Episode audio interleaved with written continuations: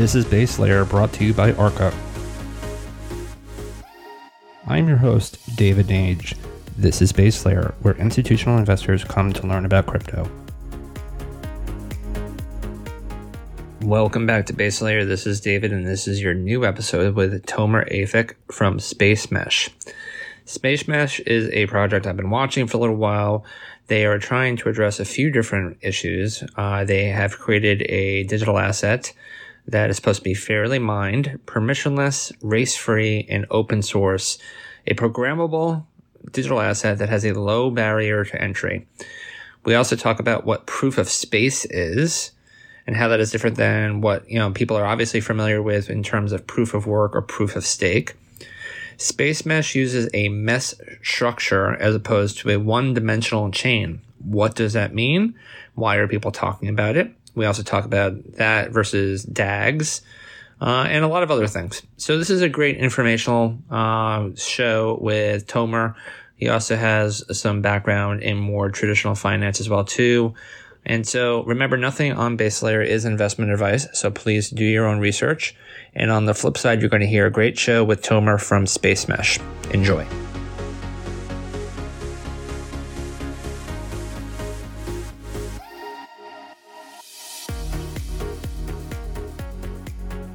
This is David, and this is your new episode of Base Layer. I have Tomer, the co founder of Space Mesh, with us. This is a project I've been watching for a while. I spoke to a great investor in the space, and I begged him to basically get me some time with Tomer and the team there. So we're going to go through what Space Mesh is. And aside from loving the name, there's a lot of things that you guys are doing that are really cool there. But if you could, uh, what we like to do on the show is with our guests to give them a little bit of background about yourself. Uh, you've had a few different kind of jobs and capacities throughout the years. I love this narrative of more traditional finance people who eventually wind up into digital assets and blockchains. And I know you were at Evergreen Partners, so talk about that a little bit. But you know, a little bit about yourself and the moment that you found your way into blockchains, into Bitcoin, into other digital assets, and you know this world. How did that happen? So a little bit about yourself to start off with, and that moment, and the reason why that happened. What about the technology really led you into this path? And then we're going to learn a lot about Space Mesh. Cool. Yeah. Thanks for having me. I'm uh, excited to uh, join your podcast. Um, I um, like many people, I think in the blockchain industry, I am a little bit of a strange fellow. So life wasn't uh, very easy for me at the beginning. Um, I couldn't really fit in into multiple places until it became sort of more evident to me as I grew up that my real talent is in mathematics.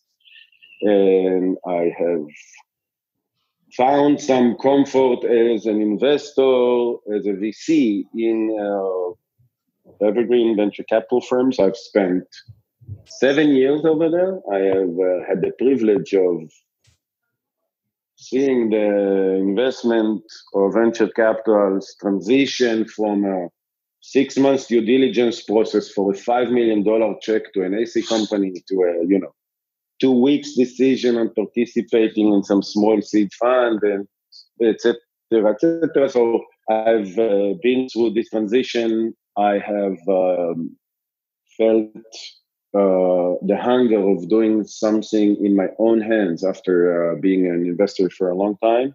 I decided to leave Space Mesh in order to uh, run a company, which was at very early that point, and uh, four years later, we managed to sell this company for quite a lot of money, and I made my uh, exit. And at that point, I was uh, looking for what next for me.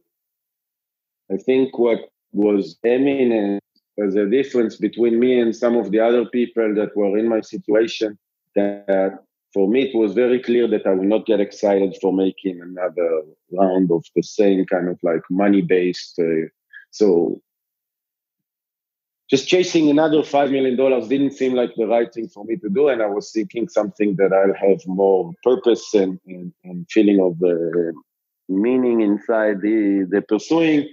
And when I first held the Satoshi Nakamoto white paper in my hand, I, I was extremely excited. It felt like history to me right in front of my eyes. And I was actually very uh, clear that this is the industry that I'm going to be spending the rest of my life in. And um, when we started, it was fairly, uh, Bitcoin was fairly big and it was just the beginning of Ethereum. So proof of stake at that point was all the rage. And uh, Professor Moran Iddo Bentov, Aviv Eyal, my partner, and myself, the four of us were kind of determined on the fact that we want to not let go of the idea of scarce resource because of the permissionless aspect and that the way we interpreted the Bitcoin white paper was essentially that there is a promise there and there is an idea of how to implement this promise. And the promise was to allow any machine to get into this magic internet money via mining from home. And this promise is very critical, more than the actual implementation just via proof of work. Right. And uh, our uh, our idea is to iterate closer to this original goal more than Bitcoin is able to. So to essentially be more Bitcoin than Bitcoin. What I mean by that is that we are trying to build the most decentralized and the most permissionless cryptocurrency available to date. And this has got to do not only with the low barrier to entry for a home miner, but also in the inability of a rich party to make a very strong muscle and by that to essentially price out all the home miner or all the weaker miner, like happening in Bitcoin multiple times. So as you know, the hashing power of Bitcoin got further and further centralized due to that ability of somebody to come up with a better hardware or with something that he spent a lot of capex on and using that uh, to essentially gain unproportional market share. So let's let's be very spe- let's be very specific. So there are three problems, and you just started to alluding to them, but I like to give people some bullet points so that if they're taking notes on this, there are three problems that Space Mesh is trying to solve, and so. From what I've been able to discern, is that you're basically trying to create a fairly mined, permissionless race free, open source programmable cryptocurrency that has a low barrier to entry, which you just alluded to. What does that all mean? Fairly mined, permissionless, race free. You know, as opposed to people who have starting to get to know about Bitcoin because it's been around for 10 years and it's gotten a lion's share of news media. What does that mean to someone who might not understand that? Um, so before we get lost in the real uh, tiny details, I want to, uh, just before we let go of this point of view, just to hold the idea that there's three, three ways to achieve consensus today proof of work, proof of stake, and proof of space time. And we can essentially evaluate how permissionless and how decentralized these alternatives are.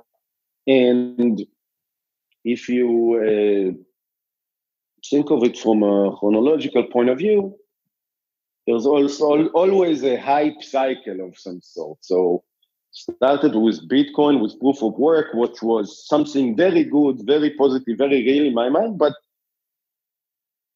unable to scale, very you know wasteful.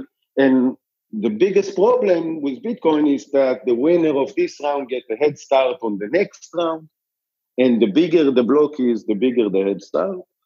So there is a, by definition, cap on the block size was propagation time to be too long, and therefore the head start of the winner of the next round to be too big, etc. So um, the idea that came after that was proof of stake. Proof of stake had the idea of much like a modern economic had this idea of letting go of the gold standard.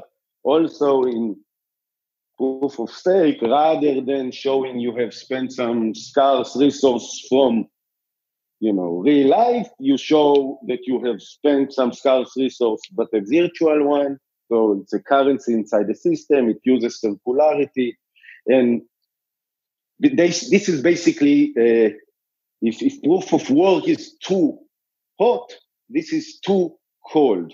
Why is it too cold? Because you can costlessly simulate, assuming you have even at one point in the past the keys, you can costlessly simulate the whole history and uh, basically this this and the subjectivity, weak subjectivity makes a lot of people very uncomfortable with the security of proof of stake. And therefore, is there a middle ground? Is there a place in the middle where you do spend something outside, which is not virtual and internal to the system that, you know, will fall into the self-reference loop idea, but rather something from the outside, but that won't spend as much energy and won't be as pollutive and, and will be more fair in the sense that it will live up to the original promise. And we come up with this proof of stake, which is somewhere in between a proof of space-time, sorry, which is somewhere in between those two ideas. And and I, I feel is the right way to scale a blockchain without losing the permissionless property. So right. Uh, if you think about it, there's so many ways to uh, slice and dice this, but the most or the easiest one for me to understand is the following. I am a 16 year old. I am at home with my PC. I have no credit card, no KYC. And how do I get into the game? How does my opinion get counted, etc., etc. So the the essentially what Space Mesh is achieving, besides the fact that all you need in order to be a space mesh miner is a PC with some free drive, mm-hmm. which makes it something that a lot of us already have at home right now. Right. So this means that in order to become a space mesh miner, it's a riskless exercise for me. I'm right. not I'm not spending anything, I'm not expensing anything. And basically I can try at no risk. And if I like it, I can stay. And if I don't, I don't. The other big thing here is the race free.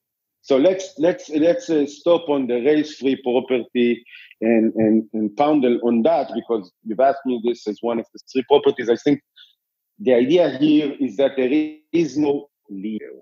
What do I mean by leaderless? I mean that there there is no point where you need to uh, race with some other party in order for uh, one of you to become the leader. And as a result of that, you gain nothing by having a faster drive or a better drive. Or, or uh, so any kilobyte or any gigabyte is considered the same as far as space mesh is concerned. And the distribution of the rewards for every layer is by the security by the amount of storage that you have committed to the protocol and not related to specific transactions that you have executed as a miner, etc. So what you gain from all that is that if a million people start to mine space mesh, a million people will continue to mine space mesh because at no point in time will they be pushed out or priced out or have to drop from the mining activity because they are losing money or they cannot make enough to return their spend or anything along those lines. Right. So, for the listeners, I just want to be very specific. So, with proof of work, you need to have obviously you need to have machinery, you need to have ASICs, and you need to, if you were also mining a different other digital asset, you would need to use GPUs. These are components that you need basically, and then of course you need to have compute power. So basically, what Tomer is saying is that with Space Mesh, the idea is that if you just have a PC, you basically can be in the game, and with some of the other kind of things like proof of stake, there is a hierarchy. There are oracles. There are people that have delegated more stake versus others and get to have a higher kind of level in a proverbial type of hierarchy. And so it's my understanding that you're basically trying to eliminate a lot of those kind of levels and hierarchies and obstacles to participate in these networks to make them more adoptable. And so with Space Mesh, you're using a mesh mesh structure as opposed to a one-dimensional chain. And we've talked about this on the show before with, you know, the Bitcoin blockchain and other ones. It is linear. It is block by block by block. 10 minute propagations. This is not a bug in many people's minds. This is a feature. But it sounds like the mesh is divided into layers, which kind of sounds like shards, and then set into blocks. So walk us through the actual way that things get done in space mesh using this mesh structure. It sounds a little similar to things that we've also talked about like with iota with dags with graphs so talk to us a little bit about that. The main difference between a canonical chain and a mesh topology is the ability to create multiple blocks simultaneously the ability to create multiple blocks simultaneously allows the network to breathe and it allows for the amount of blocking that is created in every layer to be a function of the amount of miners. It allows for many healthier growth patterns, which are based all of them are based on the property of the basically highest form of incentive compatibility, which is also called rationality or uh, race free, like we just said. And, and the idea here comes back again to the promise we can give any miner that for as long as this miner is doing his fair, his honest, what the protocol is asking him to do, he will always get his fair share of the reward. So basically, you cannot gain anything by trying to hack or uh, do monkey business or cartelize with a couple of people. And this important is very, very, this promise, I'm sorry, is very, very important because in, in many aspects, if you want to do a big distribution of coin, you need to make sure that you are distributing them in the fairest possible way.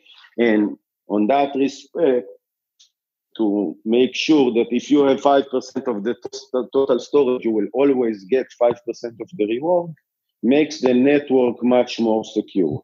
And if you're trying to understand the security aspect of this, so it's, it's, it's, it's best understood in the following way assuming that 50 people, 50% of the miners in the network are honest, and it's, it's assuming that 50% of the miners in the network are rational, it's a very different assumption. Basically, by assuming they are rational, I assume that not more than 50% will choose to voluntarily lose money, which is an easy assumption to make. To assume that 50% are honest this means that the 50% will do what the protocol is asking them, even if there is another behavior which would cause them to uh, earn more. This is something I find it harder to assume. I think this assumption requires, uh, you know, the conditions of hostility are much lower that it can suffer because we know that miners are essentially selfish by definition and they do what is most profitable for them and for them to choose to not. For example in bitcoin there are multiple cases where i would rather not compete on the block because i know i'm not going to win but the protocol expects me to try and compete even though i know i'm not going to win. So it's money that i will throw away trying to win right. knowing that I cannot. So basically, this point is a point of inconsistency in the compatibility from, from the miner standpoint, and we are able to mathematically prove we don't have those. So the two biggest problem of Bitcoin right now is that I cannot get in as a miner from home. One huge problem, and the second problem is the fact that basically the reward distribution is not fair. So yeah, this is the two issues that we've explained, which caused the centralization of hash power. And I think that having the hindsight of being a miner in Bitcoin early days and being a miner in Ethereum early days and seeing how it all evolves and, and pushes out the home user towards professional miners, we had this hindsight that this is the biggest problem that blockchain is facing right now. And until we fix this problem, we cannot really proceed anywhere. If you think about the really smart people, say Vitalik Buterin or Olaf from Polychain, all those people were 16, 17 when Bitcoin just started. For them, it was really liberating to be able to now, without a credit card and without the KYC, perform financial transactions. And basically, this opportunity they got made humanity really benefit from their brains, etc. So now we're back to, you know, we're standing in line, everybody is uh, standing behind the person that has a little bit more money than him, and no one's uh, passing anyone. So it's not interesting. And it became little bit like the games we're already familiar with on the stock exchanges, etc. So if we want to return this uh, reshuffling notion and decentralized notion. If we want the bottom-up feeding to be really pure, we must insist on a very decentralized and a very permissionless system, not because we are a cypherpunk crazy, but because we think this, the pureness, the pureness of the voice matters. And if you really want a, a force to counter the, you know, the for-profit uh, commercial force, then that other force needs to be pure and needs to come from the bottom up without anybody able to really, you know. Got it.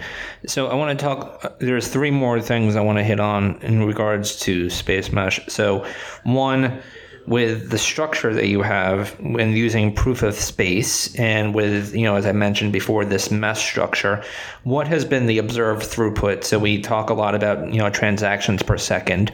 Unfortunately you know the outside world uh, not associated with digital assets uses you know visa as you know the kind of the benchmark which i don't agree with and i think most of us don't agree with. But what is the transactions per second that you've been able to observe?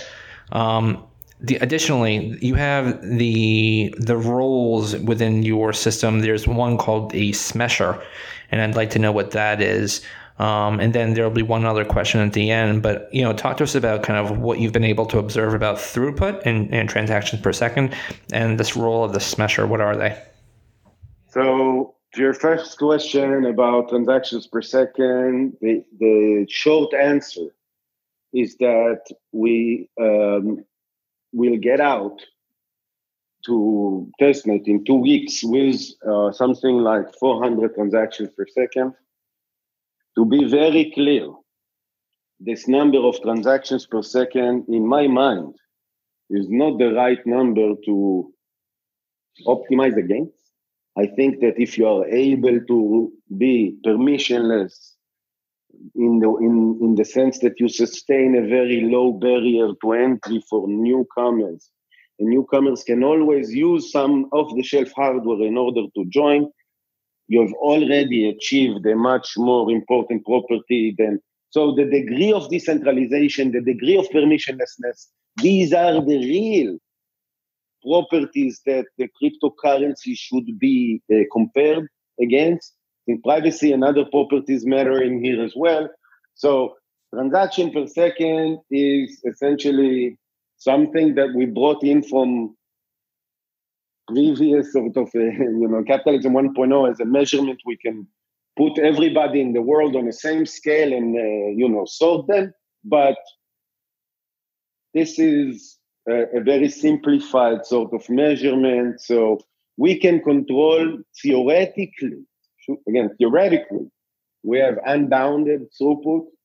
The amount of mines, the amount of blocks in a layer, the more miners we have, we must expand the layer width in order to meet our promise. So in every epoch, all the miners will get rewarded.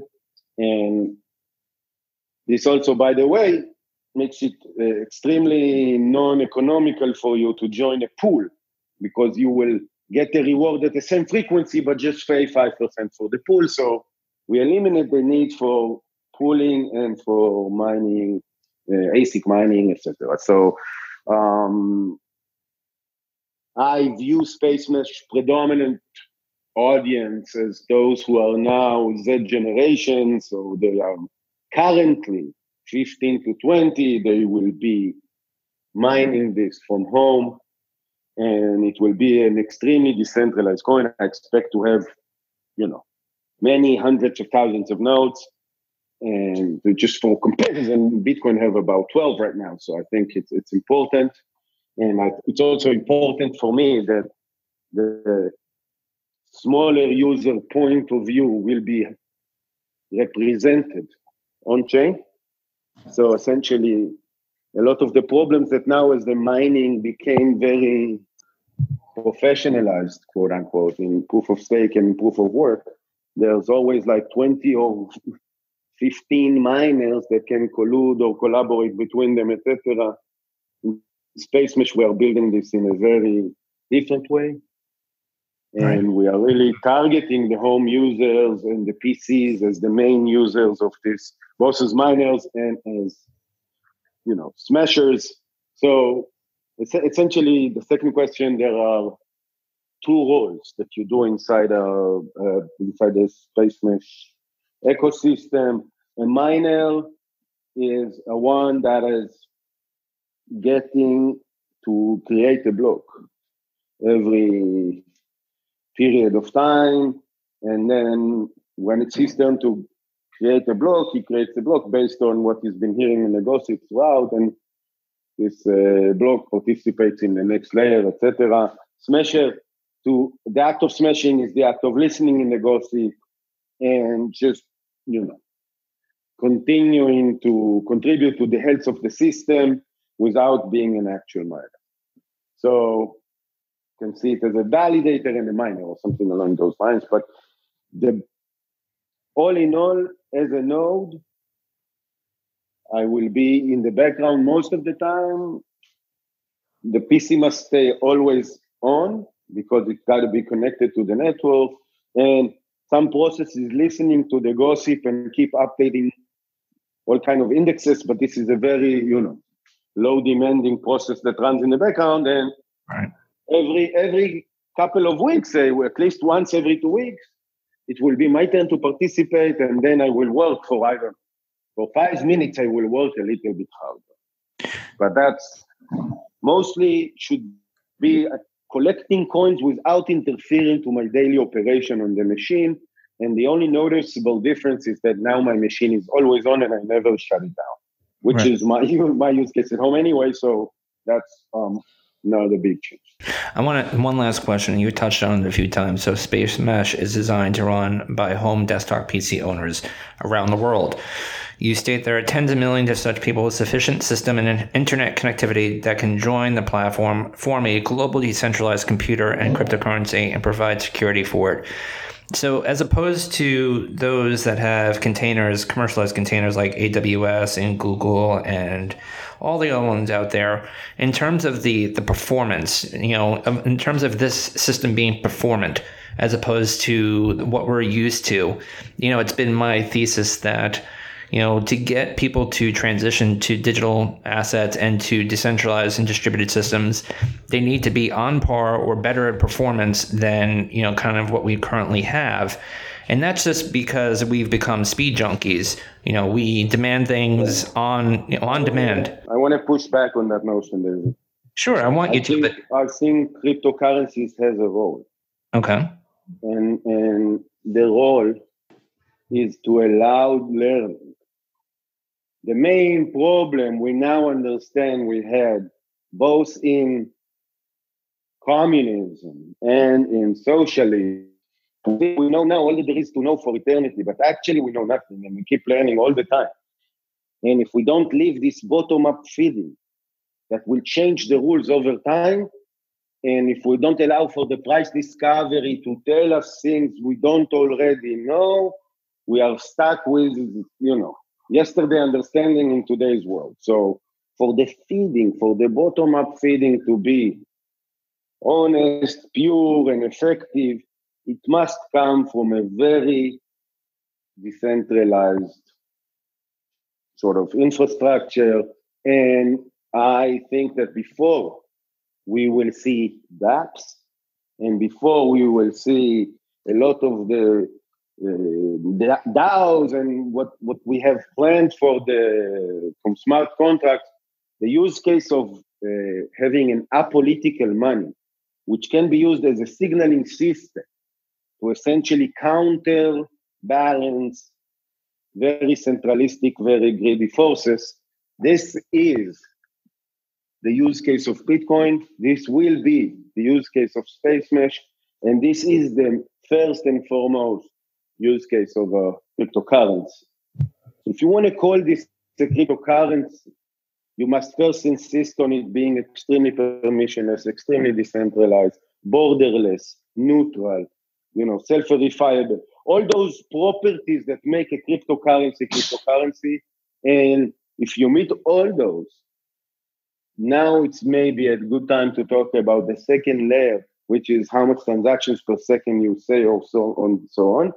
But any compromise in the first in order to achieve the second is a mistake of not understanding the, the requirement. You only matter if you stand as a, as a counter voice. It's not just a processing system, it's a ledger and it's, you know, it creates coherence between people over time. And as such, the only thing which is really novel here and really works the technology heavy lifting is this state of permissionless decentralization. And if you are doing 10 trillion transactions per second, but you are not decentralized, then, you know, my Oracle database can do more.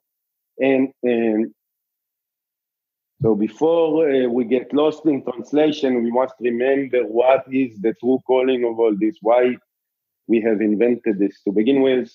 And how in the race on feature we don't lose this thematic sort of initial narrative that we want to transverse, we want to essentially traverse this whole learning process, which will happen, emerge from the ground up. Okay, so I have a thought, you have a thought, we four of us have the same thought, and we start to build a doxa or a coral around this abstracted thought until we come up with something which we discover together. And, and this is the niceness of, of you know, bottom up, unsolicited feeling. So this is where I want to go, and this is where I believe the decentralized system can help mm-hmm. centralized system be better. They can help the negotiation of the people with the business. Again, if, if you follow my thematic ideas here, so basically Facebook started on a good premise. 10 years later, everything was different, but Facebook could not adopt because no one was representing the user point of view in a dialogue where they can essentially negotiate.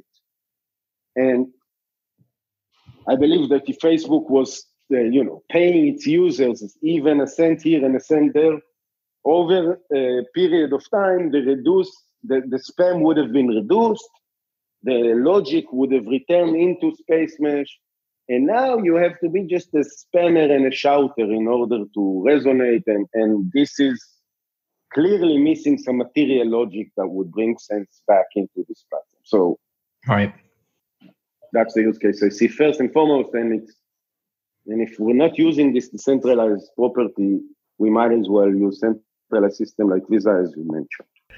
So that's incredibly fascinating. So as we round up the show, one of the things that we like to do with our guests is, aside from the work they're doing at Space Mesh, um, we like to get to know you a little bit more, uh, kind of on a fundamental intrinsic level. Like we like to know, you know, case in point, what are you reading? Um, are you reading anything about you know the psychology of people?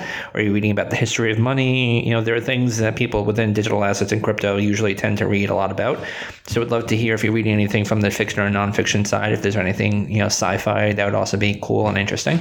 And then in terms of music, I, I've said this many many times, and I agree with it every single time I say it that music is a very good tell on a person's personality.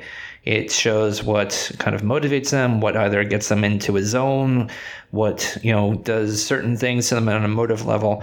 And so, anything that you've read recently that resonated with you, either crypto or non-crypto related, fiction or nonfiction, and any music that you like to listen to, would be great to hear from you. You save all the fun for last, huh? I mean, we could have spent, I guess, an hour chatting only on that.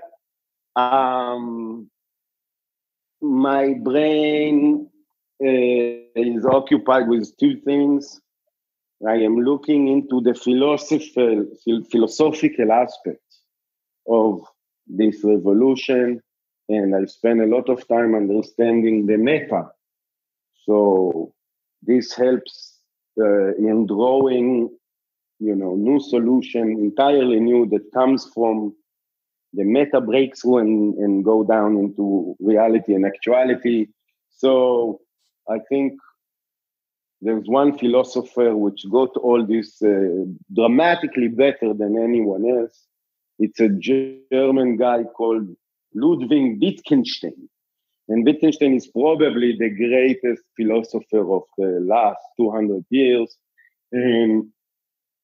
He's very articulative in how money essentially is much more like a language, which is used to describe what we value and why essentially, you know, trying to build the science, arithmetic science around this as if it was has to be in the eyes of the beholder. There's no like one objective truth point of view that you can measure everything as right or wrong. So that's one thing I'm reading. And on that note of, of the philosophy aspect of, of money, I think that uh, Life After Google by George Gilder is an awesome book. But also to get into Wittgenstein and to come overcome the challenge of the language and the fact it was written more than 100 years ago and really, you know, have your brain fight with his words is the best way to really understand what are those new capabilities that this platform has that other platforms don't have and why are they such a big deal?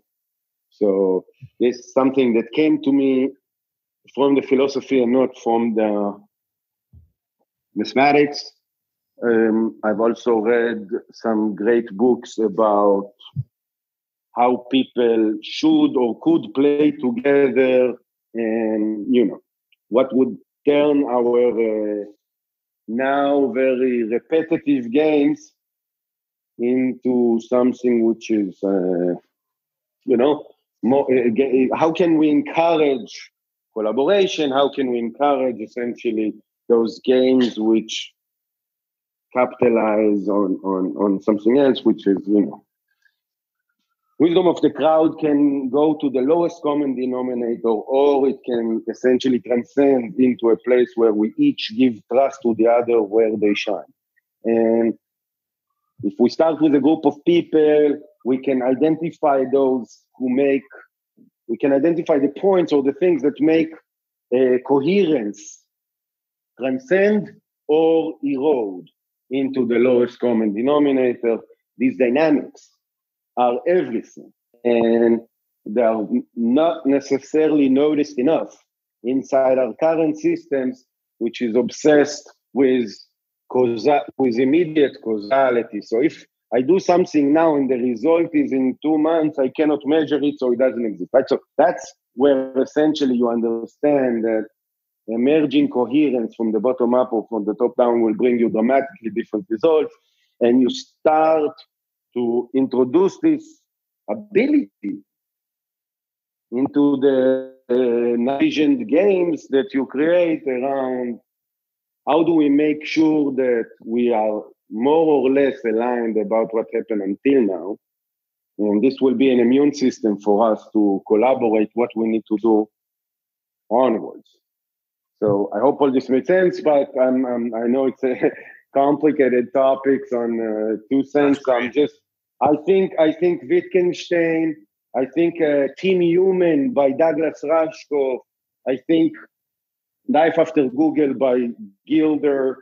Those are the three individuals that had the greatest impact on me recently. Fantastic choices. And anything regarding music? Do you listen to music? I listen to music all the time. You know, Nietzsche said that without music, life would be a mistake. So I think the the ability of music to connect one soul and, and give meaning and purpose to everything is nothing short of miraculous, and we have a total agreement on that. And um, as far as my music process, I think I have been through. Uh, I, I've enjoyed the more sophisticated kind of electronic music for a long time.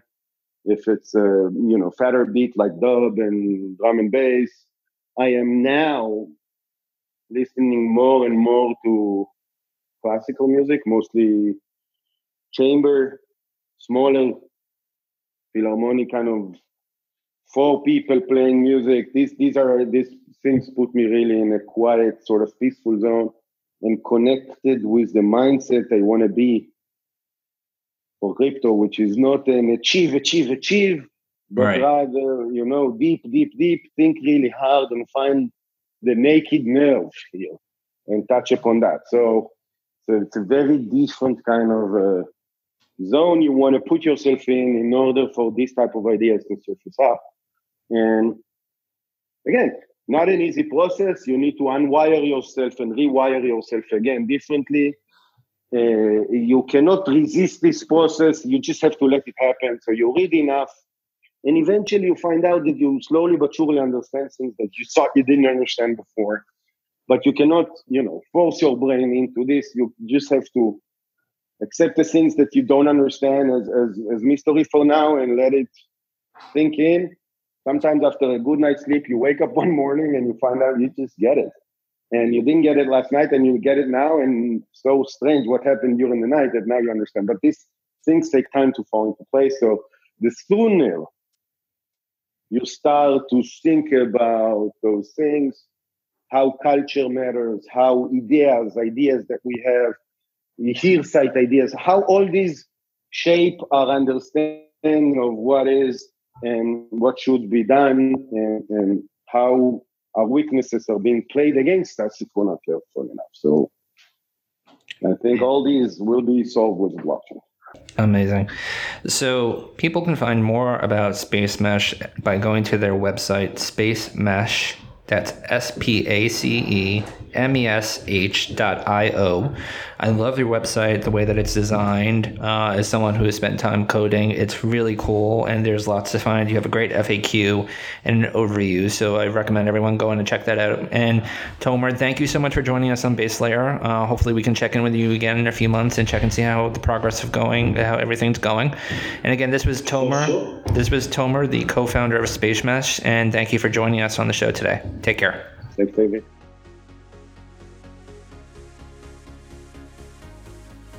For more notes from this past episode about our guest, please go to www.ar.ca slash baselayer. Nothing stated on this podcast should be taken as investment advice, which would require a thorough assessment of each investor's personal financial profile and risk tolerance. Statements regarding past performance are not necessarily indicative of future returns. If you like what you're listening to on Base Layer, let us know subscribe, give us a like, or hit us up on Twitter. Arca at Arca, or myself, David Nage at DavidJN79. Let us know, and we'd love to obviously hear from you. For additional resources to help sophisticated listeners like yourself learn about the digital asset space in the financial terms you understand, please visit www.ar.ca for articles, market commentary, videos, and more.